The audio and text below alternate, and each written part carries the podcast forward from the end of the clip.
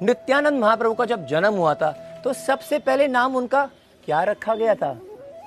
बताओ ना कमेंट करके बताओ। शायद नहीं पता होगा, मैं बता देता हूँ। चिदानंद। चिदानंद का अर्थ होता है, जो चाँद का टुकड़ा है। नित्यानंद महाप्रभु हैं तो बलराम जी तो वो क्या करने लग गए? बचपन से ही वो कृष्ण की लीलाएँ, जो अपने भाई कृष्ण के साथ उन्होंने करी थी, उन्होंने इस अवतार में करना शुरू कर दिया, बचपन में ही। गोवर्धन की लीला खुद ही कृष्ण बन जाते थे और लीला करते थे कि मैंने गोवर्धन धारण कर लिया है। एक बार तो श्री राम जी की रामायण की लीला भी करते थे। एक बार वो बन गए लक्ष्मण।